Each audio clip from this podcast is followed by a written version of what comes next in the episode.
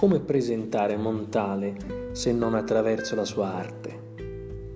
È stato definito il poeta della negatività, della, eh, della corrosione dell'esistenza, quindi un'esistenza che si consuma, però è anche stato definito snob, un borghese onesto al di sopra della mischia.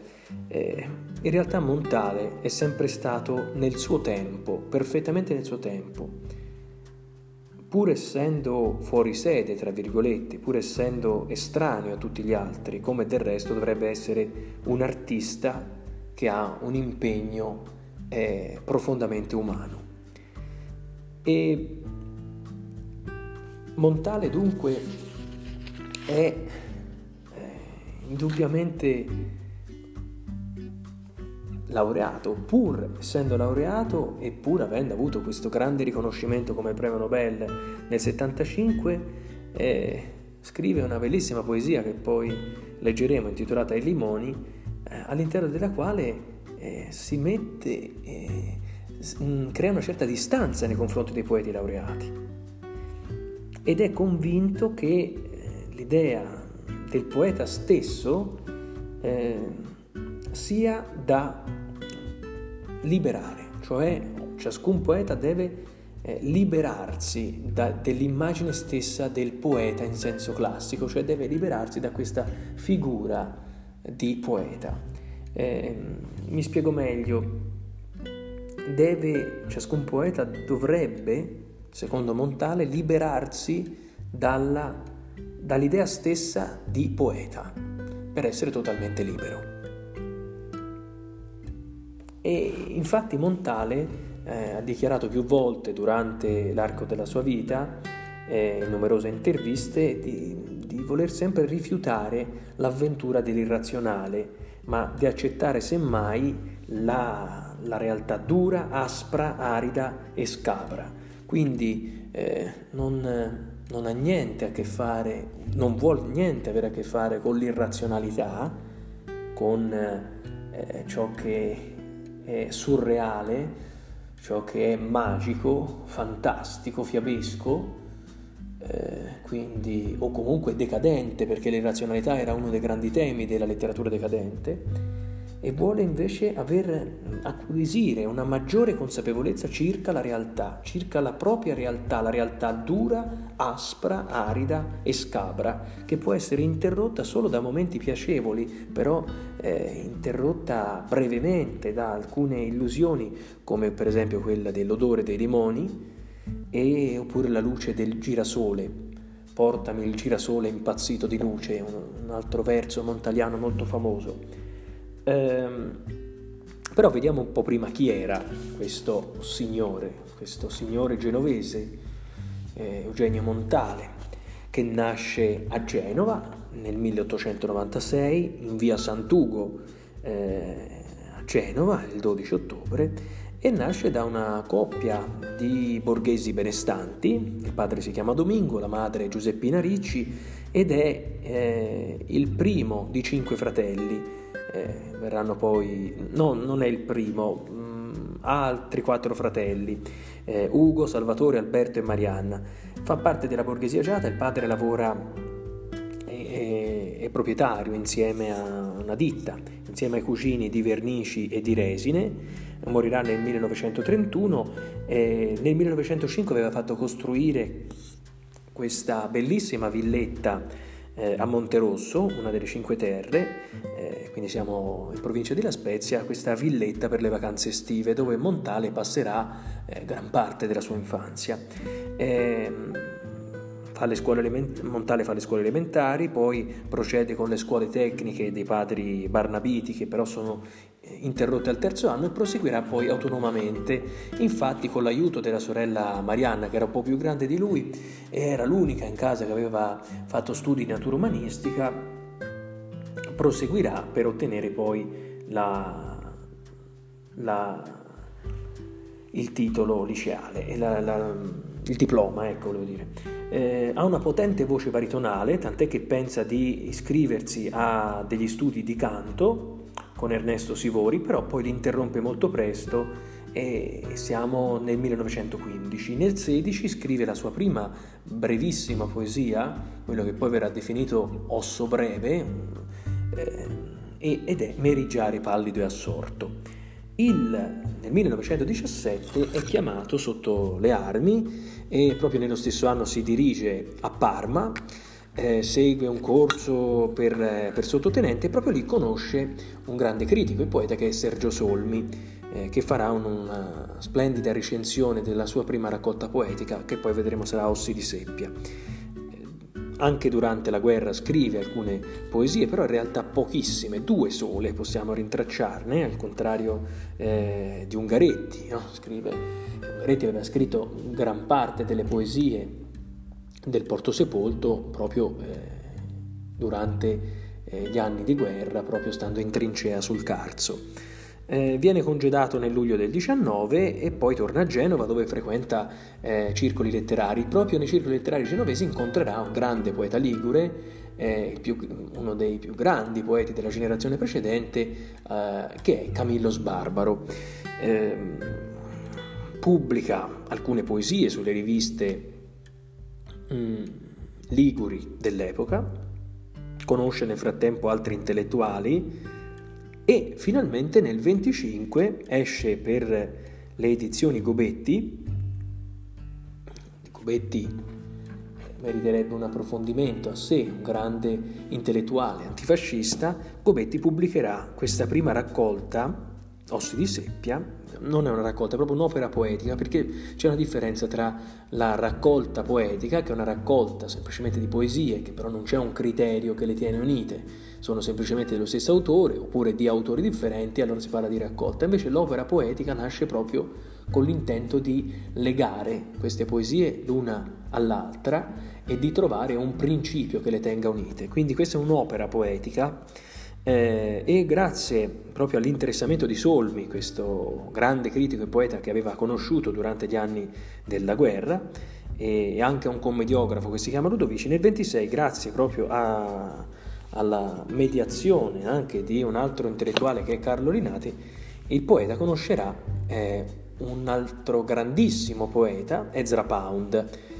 Eh, nel ventisei si trasferisce, ah, nel frattempo inizia anche la sua carriera di critico letterario, tra l'altro nello stesso anno, nel millenovecentoventicinque, aveva scritto anche una primissima recensione dopo aver letto i romanzi di Svevo, su Italo Svevo, allora ancora sconosciuto. Eh, mi ricorderete che eh, i romanzi che pubblica Svevo, che pubblica a sue spese, sono fiaschi, perché non riesce a vendere, non riesce ad affermarsi. Invece Montale, il giovanissimo Montale, già si era accorto della qualità letteraria del grande scrittore triestino Italo Svevo. Eh, ecco, nel ventisei si trasferisce a Milano, dove ha modo di conoscere Svevo, dove ha modo anche di essere ospite di Svevo, e, e quindi eh, a Trieste, quindi Svevo lo ospiterà nella sua casa a Trieste, e proprio lì, proprio in quella casa, avrà modo poi di eh, interessarsi e di conoscere la poesia di un altro grande poeta. Vedete che le relazioni tra eh, i poeti in questo caso sono particolarmente strette, eh, Saba, Umberto Saba, del quale poi parleremo, eh, e anche che avrà modo lo stesso Montale poi di recensire. Firma nel venticinque il manifesto degli intellettuali antifascisti, che era stato creato da Benedetto Croce, quindi eh, si schiera decisamente una posizione antifascista contro il fascismo, eh, e questa sua posizione, a causa di questa sua posizione eh, ci saranno anche delle ritorsioni. Ecco, poi si trasferisce a Firenze presso l'editore Bemporad eh, di Firenze, e Montale eh, nel ventisette si trasferisce proprio lì. E Bemporad, tra l'altro, era una casa editrice, aveva avuto un successo straordinario alla fine dell'Ottocento con, pubblicando eh, Le avventure di Pinocchio di Carlo Collodi, e sperava in Montale affinché potesse trovare un nuovo Pinocchio. Però, come dice lo stesso Montale, quel Pinocchio non, non sono poi riusciti a trovarlo. Eh, a Firenze conosce quella che sarà poi la sua futura moglie, Drusilla Tanzi, Viene eh, licenziato dopo un anno, ma troverà un posto migliore a Firenze eh, come mh, direttore del Gabinetto Viessé. Il Gabinetto Viessé era stata una istituzione letteraria prestigiosa alla fine dell'Ottocento, era ancora un rinomato circolo letterario, eh, che però mh, oggi esiste ancora, tra l'altro, questo Gabinetto Viessé. Oggi si trova a Palazzo Strozzi, al tempo si trovava nel, nel Palagio di Parte Guelfa a Firenze. E poi a due passi da, dal... Quindi dal centro storico, eh, Montale era solito passare le, eh, i pomeriggi e le mattine al, al caffè Le Giubbe Rosse, e lì ebbe modo di conoscere altri grandi intellettuali quali Contini, De Robertis, Prats, eccetera. Inizia anche a collaborare con una rivista del tempo, che è Solaria, e si avvicina a grandi poeti stranieri come Valéry ed Eliot, tant'è che inizia a tradurre. eh, proprio questa vicinanza con poeti stranieri lo, lo porta alla traduzione, e, e in questi stessi anni scrive una sua poesia nota, estremamente complessa ma di grande valore poetico e letterario, che è Arsenio. Eh, anche i giovani poeti entrano in contatto con Montale, che è già, eh, già un uomo bello e fatto, ecco, e tra questi giovani poeti troviamo Eh, quelli della generazione successiva, cioè Mario Luzzi, eh, Barronchi, Bigongiari, che nutrono una certa ammirazione per il eh, grande Montale e, e lo guardano come un indiscutibile modello, perché già, eh, in, già nel, in quei pochi anni dopo la pubblicazione degli Ossi di Seppia, gli Ossi di Seppia diventano un modello da seguire, così come il Porto Sepolto. Erano queste due raccolte centrali della poesia del Novecento.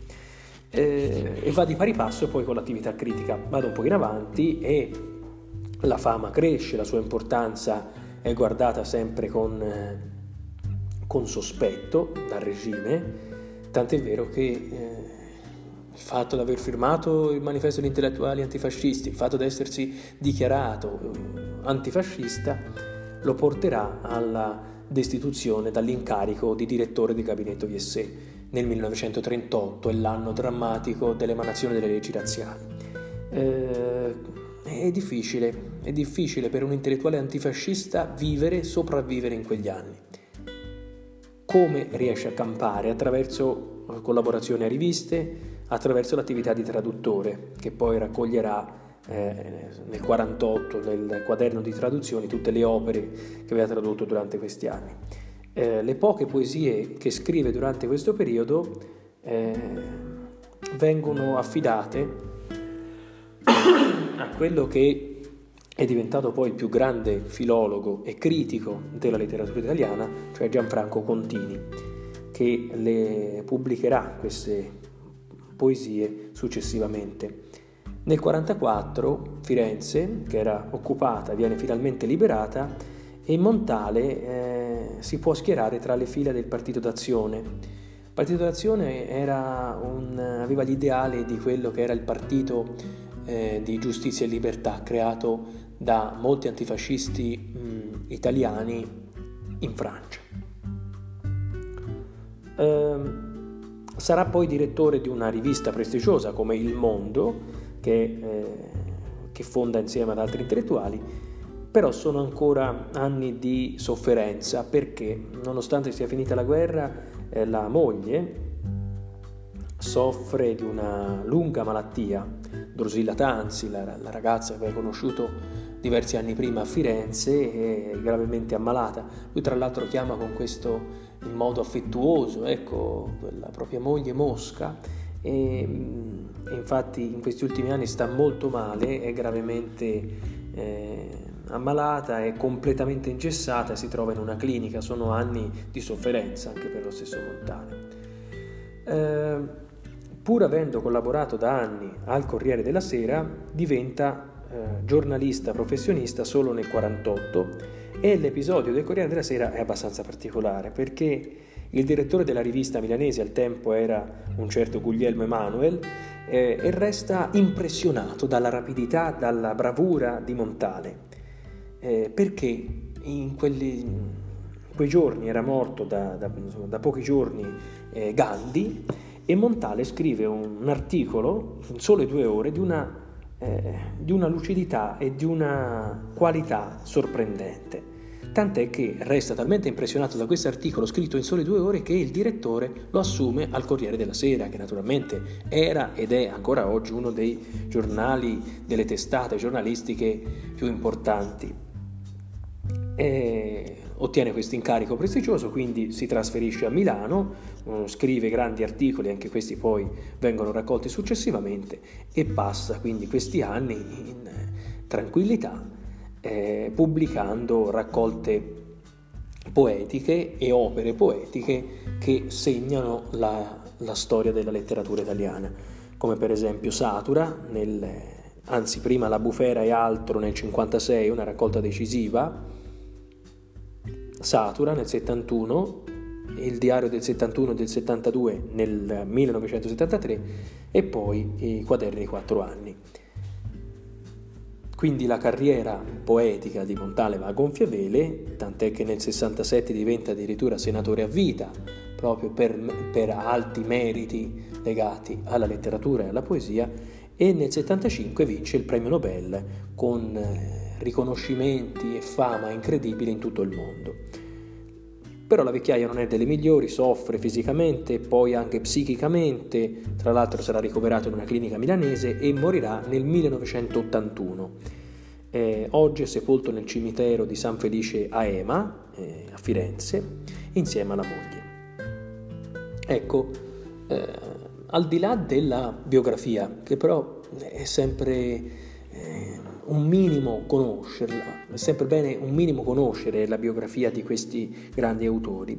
Montale è stato un poeta, filosofo, eh, infatti il, il nucleo della sua poesia è un, parte da una domanda che è di natura filosofica ed è la seguente: ma come fa la parola poetica, come può la parola poetica attingere, afferrare la realtà? Insomma, come è possibile che la poesia possa aderire al vero, alla realtà? Perché lui ha in mente questo, questo nodo concettuale. La vita è un continuum, è come un fiume che scorre incessantemente e non si ferma mai, mentre la parola è un taglio, è un taglio arbitrario, è un frammento. Quindi com'è possibile afferrare qualcosa che invece non si ferma mai con uno strumento limitato? È un po' questo il nodo concettuale. Quindi la vita è, è continuamente è in un perenne fluire, perenne fluire, mentre la, la parola, eh, per esprimere la vita, deve sezionarla in tanti piccoli pezzetti, e nel momento in cui la afferra è come se morisse. Mm? Eh, Quindi la vita è come, io ho utilizzato la metafora del fiume, vediamo se utilizzo un'altra metafora per rendere ancora, per cercare di rendere un po' più chiaro questo concetto. Ecco, la vita è come una farfalla che non smette mai di volare, e, e invece la parola, il linguaggio e quindi anche la poesia, per capire la vita, per coglierne il senso, il significato, il segreto, deve uccidere quella farfalla per poterla vedere da vicino, perché non ha modo altrimenti di fermarla, di afferrarla. Ecco, quindi con queste due metafore spiego, spero che qualcosa sia arrivato. Eh, quindi in questo senso Montale cosa vuol dirci? Che vita e parola sono inconciliabili tra di loro, e l'uomo si trova proprio ingabbiato in questa circostanza, tant'è che i poeti, il poeta Montale stesso, ma l'intera categoria dei poeti, non possono in alcun modo dare delle soluzioni, non possono bloccare la vita, non possono con la loro parola aderire alla vita.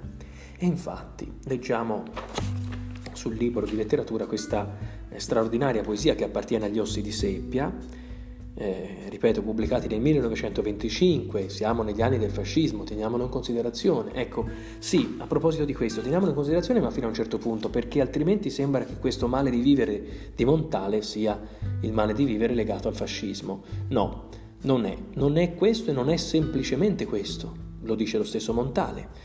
Eh, molti si confortano nel leggere queste poesie. Molti giovani durante il fascismo, che erano antifascisti, trovano una sorta di appiglio, di conforto nella poesia di Montale, Però quando Montale viene a sapere tutto questo, cioè che, gio- che molti giovani trovavano una sorta di rifugio nelle sue poesie, Montale dice: attenzione, io non, per male di vivere io non intendo il male del fascismo, non è solo questo, è un male che appartiene a tutti, in ogni dimensione, in ogni tempo, in ogni stagione, e non è limitato a questa stagione storica, altrimenti la mia opera doveva avere una data di scadenza, no? In un certo senso l'opera di Montale è, è da leggere solo in quella, in quel senso lì, in quella chiave storica lì, è scritta contro il fascismo. No, dice Montale, la mia poesia si rivolge a tutti, a tutti gli uomini in qualsiasi fase storica. E come al solito, questo discorso l'ho già fatto quando parlavamo di Ungaretti, ma è, è proprio questo, eh, voglio dire, non... La poesia, la vera poesia, come quella di Montale, come quella di Ungaretti, non ha un proprio tempo, non ha una data di scadenza, si rivolge a tutti e in tutte le fasi storiche, sempre, perché attinge a radici profonde, universali, che riguardano tutti. Ecco, ma scrive questa bellissima poesia che si intitola Non chiederci la parola. Allora, non chiederci la parola che squadri da ogni lato l'animo nostro informe e a lettere di fuoco lo dichiari risplenda come un croco, perduto in mezzo a un polveroso prato. Ah, l'uomo che se ne va sicuro agli altri ed a se stesso amico, e l'ombra sua non cura che la canicola stampa sopra uno scalcinato muro. Non domandarci la formula che mondi possa aprirti, sì qualche storta sillaba è secca come un ramo, codesto solo oggi possiamo dirti, ciò che non siamo, ciò che non vogliamo. Di grande potenza lirica, sentite come, questa, come questo verso finale resta sospeso nell'aria. Eh, Poesie di questo valore sarebbe bene leggerle ad alta voce, quasi declamarle, ecco. Non tanto declamarle, ma perlomeno leggere ad alta voce, eh, far risuonare queste parole, che è tutt'altra cosa che leggerle nella mente o sentirle leggere. Bisogna che ognuno se le legga, questo secondo me come indicazione generale, poi posso sbagliarmi, ma eh, sarebbe bene che ognuno le leggesse ad alta voce per conto proprio. Quindi non chiederci la parola a chi? Questo ci, non chiederci a chi? Non chiedere a noi poeti la parola che squadri da ogni lato l'animo nostro informe. Non chiedere a noi poeti una parola che possa squadrare un animo informe. Cioè non chiedere a noi la soluzione di un problema così complesso. E a lettere di fuoco lo dichiari risplenda come un croco perduto in mezzo a un polveroso prato. Il croco è innanzitutto questo fiore eh, variamente colorato. E a lettere di fuoco lo dichiari risplenda come un croco perduto in mezzo a un polveroso prato. Questa immagine eh, che ricorda un po' per certi versi la Ginestra di Leopardi, no? Il, infatti questa negatività, questo pessimismo montaliano ha, trova le sue radici in Leopardi, ma Eh, qui rimanda certamente, non è che rimanda, però mh, evoca per certi versi la ginestra, quel fiore del deserto di Leopardi, dell'ultima stagione poetica di Leopardi. Ecco, ci dice Montale, la parola del poeta non è come un fiore colorato che risplende nel deserto, non, non può darti la salvezza, non può darti la soluzione. Non chiedere a noi poeti la soluzione a un problema così grande, a un problema così complicato, perché la nostra parola non è un fiore colorato in mezzo al deserto, non è questo. E poi ci sono questi quattro versi centrali della seconda strofa eh, che parlano dell'uomo medio, dell'uomo che non si accorge di, della realtà, che non si preoccupa neppure della realtà. L'uomo che vive la propria vita in maniera, eh, in maniera anche molto superficiale. Ah, l'uomo che se ne va sicuro agli altri ed a se stesso amico, cioè l'uomo che procede tranquillo, senza grandi problemi, senza porsi tante domande, senza porsi tanti interrogativi, ma eh, chi, chi se ne importa del, di squadrare l'animo nostro informe? Ecco, l'uomo procede, non tutti, ma l'uomo medio, ecco, l'uomo eh, che vive la realtà in maniera superficiale non si pone queste domande e quindi va sicuro, è sicuro di se stesso, è sicuro degli altri, non, non ha questo problema. E cosa cura, cioè di che cosa si preoccupa? L'ombra sua non cura che la canicola stampa sopra un scalcinato muro, cioè non si preoccupa, quest'ombra sta per anima, non si preoccupa che del, della propria ombra. La canicola è il periodo di massimo caldo, eh, quindi l'ombra che stampa, che è proiettata dal sole sopra uno scalcinato muro, quindi che il sole di mezzogiorno eh, stampa sopra uno scalcinato muro, cioè non... Eh, Eh, non, non, non si preoccupa di niente se non dell'ombra che il sole proietta su un muro, ma non si preoccupa dell'anima, non si preoccupa della propria interiorità, di quello che c'è dentro, no? È un po' quel discorso del, della linea verticale e orizzontale. La linea orizzontale è quella della eh, superficialità, della piattezza, mentre c'è una linea verticale che è quella della profondità, di andare oltre la banalità e l'ordinarietà del reale. Ecco, eh, qui in questi versi Montale condanna l'uomo che vive eh, in maniera superficiale, l'uomo che si occupa della propria ombra ma non della propria anima, non si occupa della propria interiorità. E poi questi quattro versi straordinari: non domandarci la formula che mondi possa aprirti. Quindi non... Noi non abbiamo la formula magica, eh? l'abracadabra, eh, l'apri di sesamo, eh, non abbiamo delle formule magiche che possano, eh, possano rivelarti il segreto del mondo. Non lo chiedere a noi poeti, perché di certo non ce l'abbiamo noi. E quindi noi non abbiamo delle parole che sono fiori colorati in mezzo al deserto, semmai abbiamo qualche storta e secca sillaba, qualche storta sillaba è secca come un ramo, quindi abbiamo dei, dei ramoscelli secchi da darti, non dei fiori profumati e colorati in mezzo al deserto, non una cosa rara, eh, preziosa. Abbiamo semmai qualche ramoscello secco, niente di più. Questo per, per dire che comunque si interessa a una poesia eh, marginale, second, mh, marginale che... vuole mh, concentrarsi su aspetti di residuali, minimi, quindi non D'Annunzio che cerca di far entrare tutto nella poesia. Ecco, qui ci si interessa ad aspetti eh, minoritari, più piccoli, eh, marginali. Eh? Questo è il titolo stesso della raccolta, ce lo fa capire Ossi di Seppia. L'osso di seppia è un residuo calcareo del mollusco e quindi è un residuo di vita. Ecco... Eh, Uh, secca come un ramo.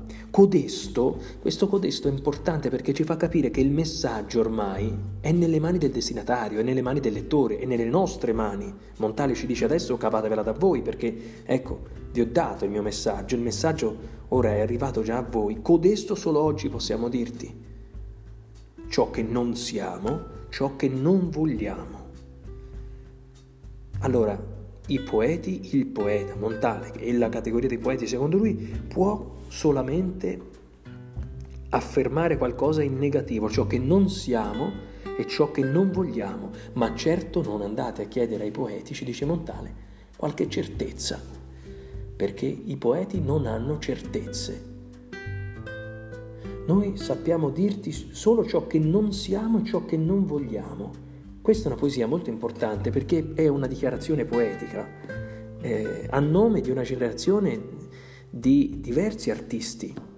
Quindi Montale parla per sé e per i poeti della sua generazione e confida di non avere più messaggi positivi da dare, da offrire al lettore. E al lettore si rivolge con questo tu, non chiederci, tu non chiedere a noi, eh, una... formula che mondi possa aprirti, non chiedere a noi la soluzione ai problemi del mondo, non chiedere a noi come si fa a capire il mondo, qual è il senso del mondo, perché noi non lo sappiamo e quindi non sappiamo darti la soluzione, non sappiamo neppure darti delle certezze. Eh, e poi questo animo nostro informe mi fa pensare a Pirandello. l'animo nostro informe, è, è l'animo dell'individuo che è diviso, non ha una forma ben precisa, ne ha tante, ha tante maschere, è uno, nessuno e centomila. Quindi l'individuo è sdoppiato, triplicato, moltiplicato. Non c'è più la sicurezza espressiva di quelli che erano i vecchi poeti, vi ricordate? Il poeta Vate, Carducci, eh, eh, per esempio Carducci, Pascoli, D'Annunzio, la gloriosa Trimurti, come la chiamava Marino Moretti.